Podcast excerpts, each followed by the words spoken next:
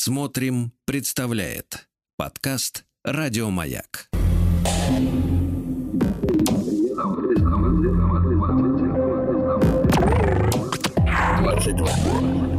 Объект. Объект двадцать два.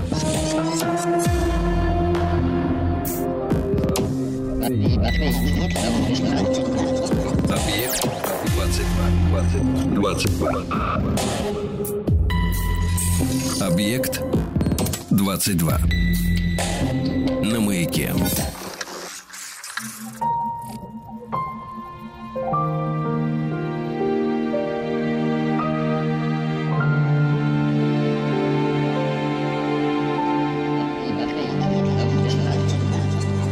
Объектив 22. Объектив 22 – это исключительно субъективный взгляд на кинематограф с опорой на те или иные исторические события. Я Евгений Стаховский, и на этой неделе, ну, то есть сегодня, будем смотреть кино, как всегда, на определенную тему. И сегодняшняя тема, я должен как-то вот признаться, взялся за нее и сам не рад. Ну, то есть рад, конечно, но, во всяком случае, для меня она настолько велика и настолько объемна, что я до сих пор не очень понимаю, как все это дело в отведенное нам время уложить. Но в любом случае я попытаюсь выбрать и сказать хотя бы два слова о фильмах, которые относительно этой темы кажутся мне наиболее значимыми. На что будем опираться? Сегодня 24 января, и в 1975 году в этот день произошло знаменательнейшее событие. Состоялся знаменитый джазовый концерт, импровизированный кёльнский концерт пианиста Кита Джарета в Кёльнской опере. Кит э, Джарет великий, конечно, американский пианист и композитор, который работал и с джазом, и с классической музыкой. В 1975-м э, вышла запись сольных фортепианных импровизаций Кита Джарета в оперном театре Кёльна. Это альбом, который был выпущен на двойном виниле, и он стал самым продаваемым сольным альбомом в истории джаза и самым продаваемым фортепианным альбомом с продажами, ну, по крайней мере, на тот момент зарегистрированными в 4 миллиона экземпляров. И, конечно, мне кажется, теперь уже совершенно понятно, что сегодня я бы хотел обратиться к кино про пианистов, да, не столько про фортепиано, не столько про фортепианную музыку, э, не столько про композиторов, которые писали для фортепиано, их великое множество, практически каждый композитор обращался к, ну, по крайней мере, подавляющее большинство, да, обращались к этому инструменту, но сегодня именно пианисты, причем э, речь может идти как о там реально существующих людях, э, людях, которые там действительно как-то вот в истории что-то где-то натворили, в хорошем смысле этого слова, так и о пианистах, которые, в общем, может быть, в какой-то момент перестали являться пианистами, но это все равно кино о них. И вот первая картина, она, мне кажется, как раз из таких, потому что, мне кажется, очень важно начать с фильма, который называется «Руки Орлака». Это 1924 год. Это австрийская, да, австрийская лента. Э, это не мой фильм ужасов режиссера Роберта Вины суть которого сводится к тому, то есть это фантастический еще и фильм, фильм ужасов, может быть, э, в наши сегодняшние времена фантастики там не слишком много, но для того времени абсолютно однозначно, поскольку речь идет о концертирующем пианисте, который потерял руки в жуткой катастрофе. И его жена умоляет э, хирурга помочь э, мужу спасти руки Орлака, и хирург берется за это дело, пересаживает музыканту чужие руки, но эти чужие руки принадлежали недавно казненному убийце. И когда Орлак об этом узнает, его охватывает ужас, он начинает мучиться, у него происходят э, какие-то там, ну, не могу сказать, галлюцинации, но, в общем, э, нервное потрясение с ним происходит со всеми вытекающими отсюда. И он начинает считать, что вместе с этими новыми руками он приобрел предрасположенность убийцы к насилию. И он говорит хирургу, чтобы тот убрал руки, но хирург пытается его убедить, что действиями человека управляют не руки, действиями человека управляют голова и сердце. Но, тем не менее, сюжет начинает развиваться, и, конечно, Первое, с чем Орлак э, сталкивается, это, конечно, то, что новые руки Орлака, то есть с помощью новых рук он не может играть на пианино.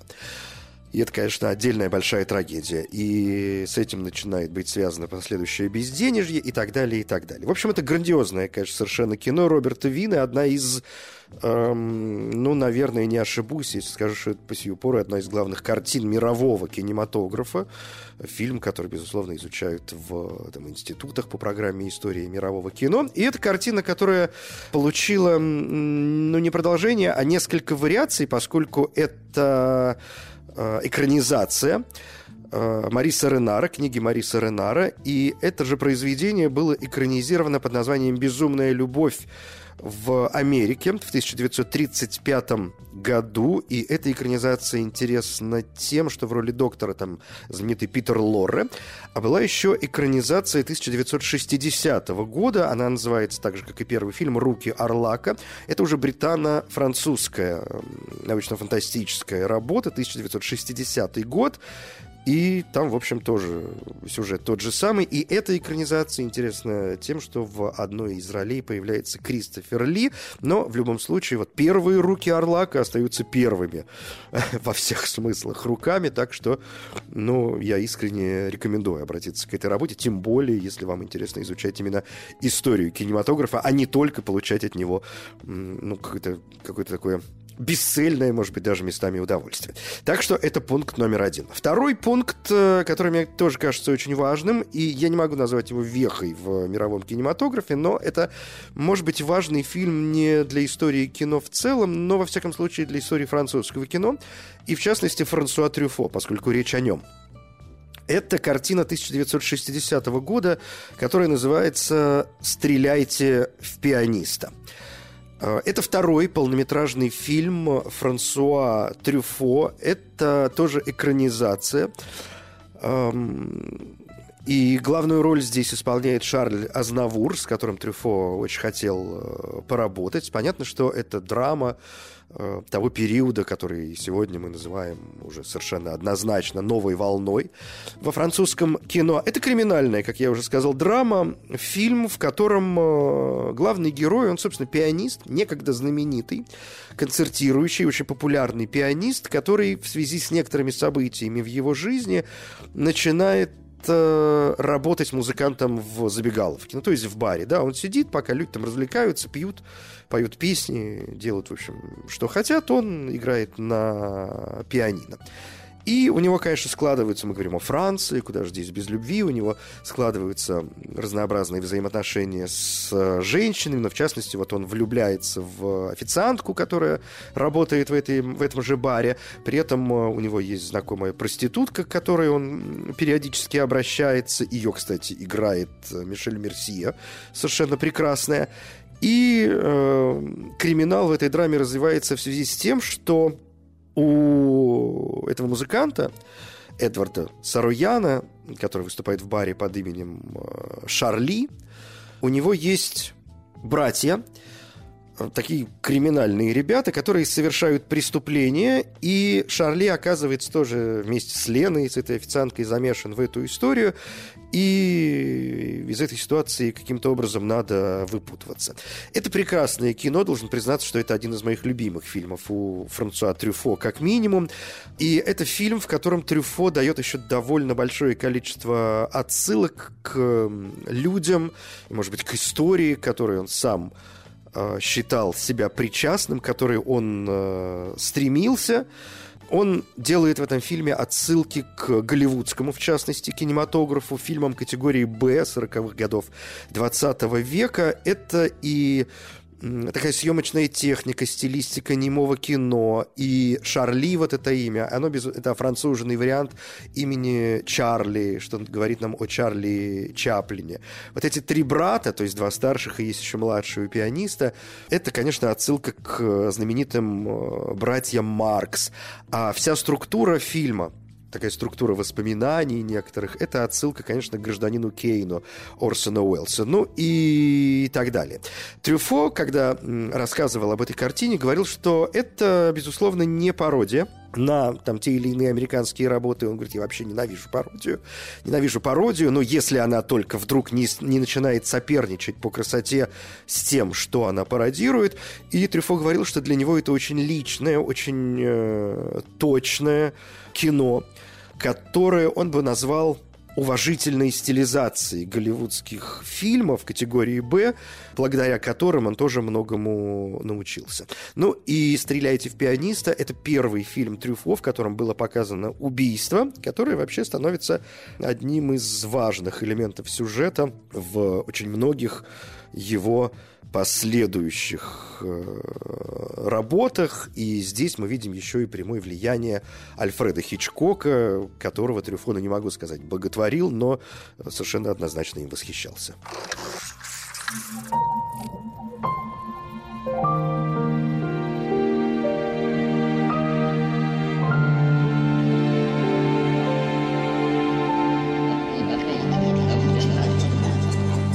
Объектив 22.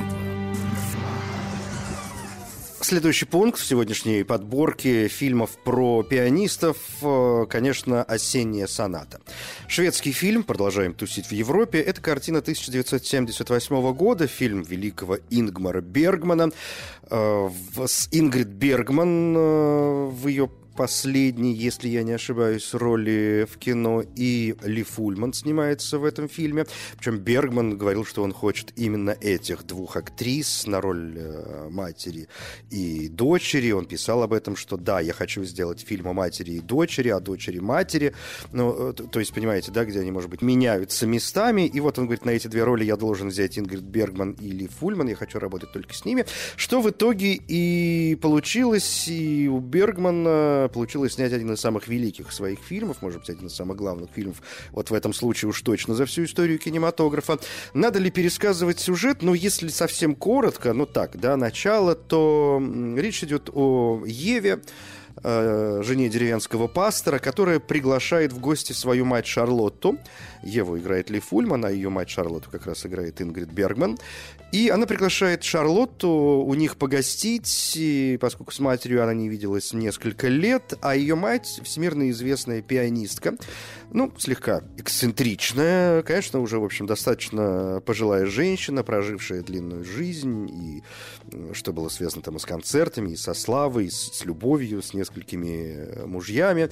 Дочь тоже играет на пианино, но она не настолько талантлива, как ее мать. В общем, приезжает, а Ева, она вся растворилась в семье, в доме. Ее главная забота – быть хозяйкой дома, быть женой, быть матерью, быть любящей сестрой, потому что у нее есть еще и сестра-инвалид, которую она взяла в свой дом для того, чтобы о ней заботиться. И вот, и, и вот это присутствие сестры Хелены, а, оно несколько шокирует стареющую мать. Ну, в общем, начинают складываться взаимоотношения в этом мире. Женское какое-то царство, к которому периодически, вообще довольно часто, конечно, конечно, обращается Ингмар Бергман, и в итоге выстраивается, конечно, совершенно еще раз грандиозное, мне кажется, это слово я сегодня буду использовать часто, грандиозное повествование, от которого невозможно оторваться. В центре, если говорить о музыке всего этого дела, вторая прелюдия ля минорная Фредерика Шопена – и она таким лейтмотивом э, там присутствует. Фильм был очень хорошо принят, и, и публика по сию пору его обожает, и критики, конечно, были вне себя от радости. Две номинации на премию «Оскар». Ингрид Бергман получил номинацию за лучшую женскую роль, а Ингмар Бергман я не знаю, надо же надо напоминать о том, что они не родственники, да, это просто однофамильцы. Ну, ладно, окей, на всякий случай. Ну, мало ли. Ингмар, значит, получил номинацию за лучший сценарий, но это остались только номинации, наград им не досталось, но это совершенно никак не умаляет достоинств э, этого фильма.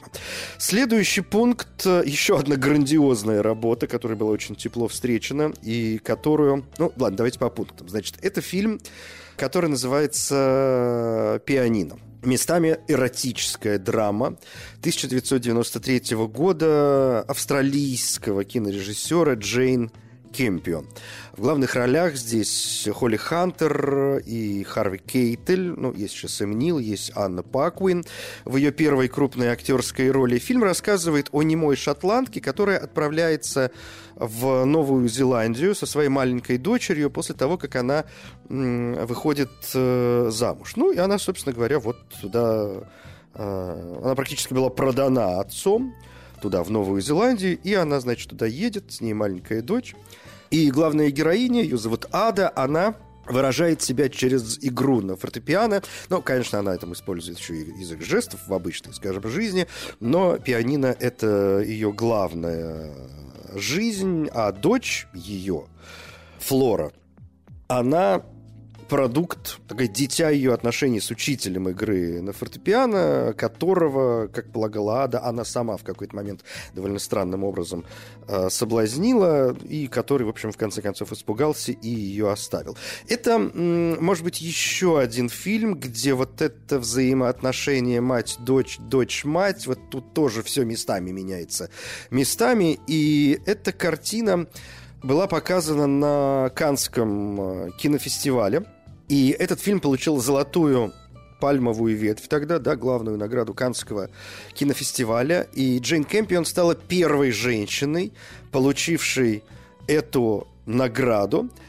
И очень долгое время она оставалась единственной женщиной, которая получала на главную награду Канского кинофестиваля, пока в 2000 2021 году награду не вручили французскому режиссеру э, Жюли Дюкарно за картину Титану. То есть, видите, сколько прошло? 20 с лишним лет. Почти 30 лет понадобилось, чтобы мы получили вторую женщину-режиссера, обладателя золотой пальмовой ветви. Кроме того, ветви. Кроме того, пианино, конечно, было номинировано на несколько премий.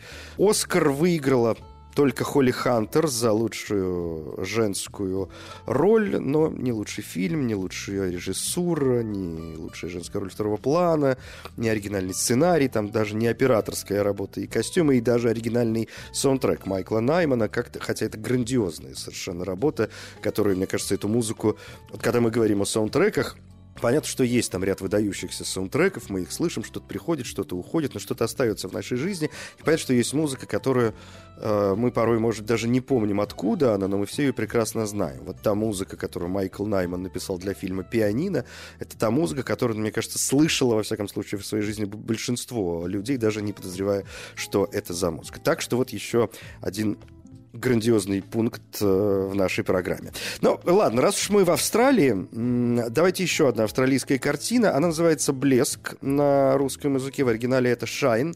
Это биографический, психологический, драматический фильм 1996 года, основанный на жизни реального человека. Дэвида Хелфгота. Это был австралийский пианист. Эм, его роль в картине исполнил э, Джеффри Раш – и этот пианист страдал психическим расстройством, и он долгие годы провел в лечебнице – и картина рассказывает, картина, сделанная Скоттом Хиггсом, рассказывает о жизни этого пианиста. То есть мы в некотором роде сталкиваемся да, и следим за его биографией. А режиссер фильма Скотт Хиггс решил снять фильм о Хелфгуте после того, как побывал на его концерте в Аделаиде в 1985 году. И он в течение года пытался взять интервью у Хелфгута и у его э, жены и говорил, что он так вдохновлен историей этого пианиста. Ну, в общем, в конце концов, все э, получилось, и Джеффри Раш э, согласился сниматься в этой картине. И для него эта роль тоже в некотором в некотором, в некотором смысле стала знаковой, потому что до этого Джеффри Раш снимался в кино, но это были в основном не крупные роли, да, какая-то вот такая э, второстепенные дела, какая-то, прямо скажем, мелочевка, и э, продюсеры даже не хотели брать, э, то есть они высказывали против того, чтобы на главную роль был взят Джеффри Раш, поскольку он был знаменит в основном как театральный актер, не имевший крупных проектов, но вот в итоге и в этом смысле все получилось, и Джеффри Раш брал, э, ну, он и до этого более-менее умел играть на пианино, пока учился, и он возобновил уроки игры на фортепиано, которые он оставил, когда ему было 14 лет, для того, чтобы и в картине не нуждаться в дублере, а исполнять там те или иные партии самостоятельно. В общем, э, еще один блестящий совершенно фильм «Блеск. Сход Хикс», 1996 год.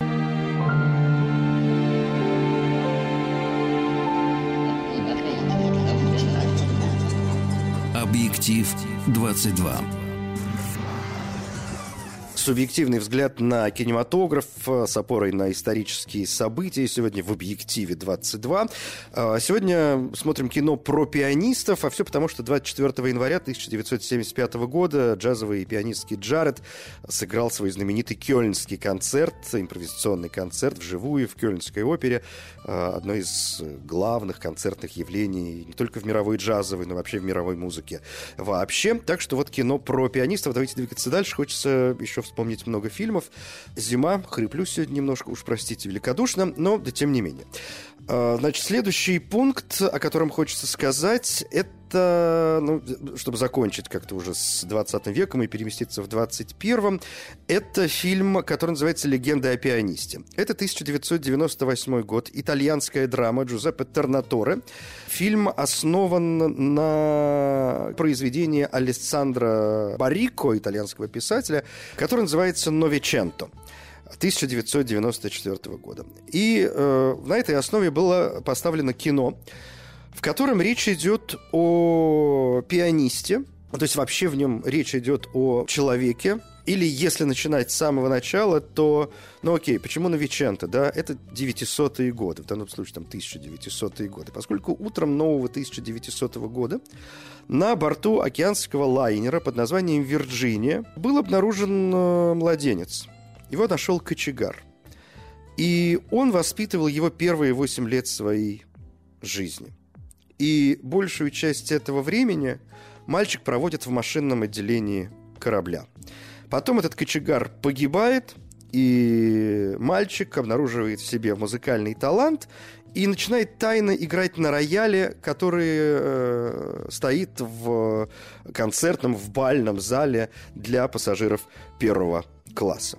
И вот так постепенно он развивает в себе свой талант и начинает работать пианистом на этом самом лайнере, где он, собственно говоря, практически родился. Да. И он никогда не покидает корабль, и мы всю картину, по большому счету, вот исследуем его жизнь, человека, который всю свою жизнь провел на борту океанского лайнера, никогда не спускаясь на берег. Здесь э, прекрасная музыка Энио Мариконе, надо сказать, отдельно. Ну и отличная операторская работа знаменитого венгерского оператора и кинорежиссера э, Лаюша Кольтой, который за работу над этим фильмом получил э, премию Европейской киноакадемии. Еще один фильм 20 века – это картина, которая называется «Пальцы». И по большому счету вот я оставил ее на такой переходный период, потому что вообще есть два фильма на эту тему. Один американский фильм Джеймса Тобека 1978 года, да, то есть мы делаем легкий шаг назад. Вторая картина на эту же тему – это фильм, который э, называется «Мое сердце биться перестало». Это уже 2005 год, и это французская картина Жака Одиара, которая оказалась более удачной, чем э, американский оригинал. Причем э, американский оригинал, в общем, тоже достойная вполне картина. Там, опять же, Харви Кейтель появляется в данном случае, он в главной роли. И этот фильм о парне, о Джимми, который, о пианисте, который мечтает о музыкальной карьере, но он растет в гангстерской семье. И сын должен продолжать э, вот это мафиозное дело и выбивать долги из всяких разных людей. И, конечно, у него начинаются душевные терзания. Он разрывается между любовью к искусству, покорностью отцу, какой-то собственной сексуальностью и, в общем, всеми остальными делами. И в фильме 2005 года Жака Удиара, который, как я уже сказал, был, встречен гораздо лучше, он, там его зовут уже не Джимми, там герой зовут Тома, его, его играет Ромен Дюри, он тоже, как его отец, занимается полукриминальными операциями, с недвижимостью в данном случае, но э, некая случайная встреча внушает ему надежду, что он, как и его мать, может стать пианистом, причем пианистом э, концертирующим. И он начинает серьезно готовиться к прослушиванию, и занятия музыкой изменяют его внутренний мир, и он начинает мечтать, помимо всего прочего, еще, конечно, и о э, большой любви. Это прекрасная совершенно работа, получившая массу наград. Ну, во-первых, была номинация на э, главную награду Берлинского кинофестиваля. Э, была номинация на награды Европейской киноакадемии, ну, как минимум, э, Ромену Дюри как лучшему актеру. Но э, фильм получил награду Бафта как лучший фильм не на английском языке. Александр Деспла с совершенно прекрасной музыкой получил награду Берлинского кинофестиваля. И картина получила э, несколько в том числе за лучший фильм, и за лучшую режиссуру, и операторскую работу, и за лучшую музыку, опять же, получила несколько наград, главных французских наград, национальных кинематографических, премию «Сезар». Но вообще, если начать говорить о фильмах, э, посвященных пианистам, и которые вышли в 21 уже веке, то надо, конечно, начать с еще одной грандиозной работы, которая называется «Пианистка». А, это один, конечно, вообще тоже из моих любимых фильмов вообще в истории кинематографа. Фильм а, Михаила Ханеке, основанный на одноименном романе Нобелевской лауреатки Эльфриды Элинек. Фильм, в котором рассказывается история э, учительницы фортепиано в Венской консерватории. Она живет со своей матерью, и она находится в таком периодически эмоционально неуравновешенном и сексуально неуравновешенном состоянии. И она в итоге вступает в садомазохистские отношения с э, одним из своих учеников. Прекрасная работа, прекрасные актерские роли. Изабель Юпер в роли пианистки, ее мать играет великая Ани Жерардо, ученика играет Бенуа Мажемель, для которого, может быть, эта роль остается самой главной, ну, черт его знает, ну, может быть. Фильм был показан на Каннском кинофестивале и получил э, гран-при. Гран-при — это вторая по значимости э, награды Каннского кинофестиваля после «Золотой пальмовой ветви», а Изабель Юпер и Бенуа Мажемель получили награды за лучшую мужскую и женскую роли. Прекрасный фильм, в котором, как и во многих других фильмах о так или иначе связанных с музыкой, мы слышим прекрасную музыку. И здесь это и Фредерик Шопен. Вообще вот с Шопеном, конечно, очень сложно. В мире кино его очень часто используют. К сожалению, говорю я, потому что, ну, иногда прям too much. Ну, прям за гранью как будто нет никаких, как будто нет никаких э, других композиторов. Вот я помню, на том же Каннском фестивале 2021 года чуть ли не в каждом втором фильме звучала музыка Шопена, и там журналисты, критики, ну, в общем, мы как-то все уже стали просто смеяться над, над всем этим делом, потому что ну сколько можно уже. Так и здесь все-таки, кроме Шопена, слава богу, есть Гайден, есть Бетховен, есть Рахманинов, есть Бах и есть совершенно прекрасный э, Франц Шуберт. Ну и фильм «Пианист», который вышел в 2002 году, «Пианистка», один шаг до пианиста. Это уже биографический фильм, военный фильм, драматический фильм, который снял Роман Полански. Фильм с Эдрианом Броуди в главной э, роли, который получил за эту роль э, Оскар. И это картина, основанная на мемуарах о Холокосте польско-еврейского пианиста и композитора Владислава Шпильмана, который пережил Холокост. И на протяжении картины мы следим за его непростой жизнью. И мы понимаем, что главный герой выживет, поскольку фильм основан на мемуарах, понятно, что он выжил. И Поланский взялся за эту работу, помимо всего прочего, еще и потому, что для него это был очень личный момент, поскольку мы знаем, что он сам был в детстве в краковском гетто, его отец э, чуть не погиб в лагерях. Ну, в общем, э, в общем, вы понимаете.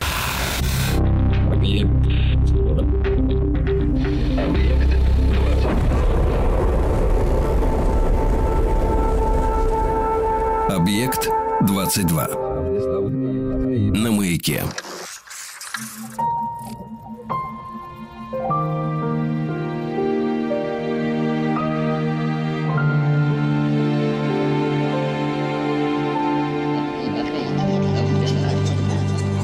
Объектив 22. Кино про пианистов в «Объекте 22» и еще несколько, ну, как мне кажется, я все-таки очень на это надеюсь, заманчивых пунктов. Хотя я вынужден опять повторить, да, что взялся за эту тему и сам не рад. Потому что, конечно, я не могу не сказать сегодня, например, о фильме «Настройщик». Не тот настройщик знаменитый с Ниной Руслановой, Ренатой Литвиновой, который сняла Кира Муратова, хотя этот фильм тоже да, связан с пианино, а о фильме «Настройщик» французском, который в 2010 году представил режиссер Оливье Тренер и где речь идет о молодом и очень одаренном пианисте, который после провала на музыкальном конкурсе переживает психологическую травму, и он решает стать настройщиком фортепиано. Более того, в какой-то момент он притворяется слепым и таким образом получает возможность проникнуть в личное пространство своих э, клиентов, что в конечном итоге позволяет ему снова почувствовать э, вкус, да, раскрыть себе вкус к музыке. Очень хорошая работа, искренне рекомендую. Настройщик, 2010 год, Оливье Тренер. Или картина, которая называется «Четыре минуты». Немецкая работа, это 2006 год. Режиссер э, Крис Краус. Грандиозная совершенно работа, я ее очень люблю. Это фильм, который рассказывает о довольно старой пианистке, которая уже много лет дает уроки игры на фортепиано в женской тюрьме. И там в какой-то момент она знакомится с 20-летней э, девушкой, которая была осуждена за убийство. Эта девушка, конечно, такая, она замкнутая, она вспыльчивая. С другой стороны, она непредсказуемая, но пожилая пианистка видит ее талант и предлагает э, давать ей уроки и заниматься с ней все больше и больше, но при условии, что девушка в итоге примет участие в конкурсе для молодых музыкантов.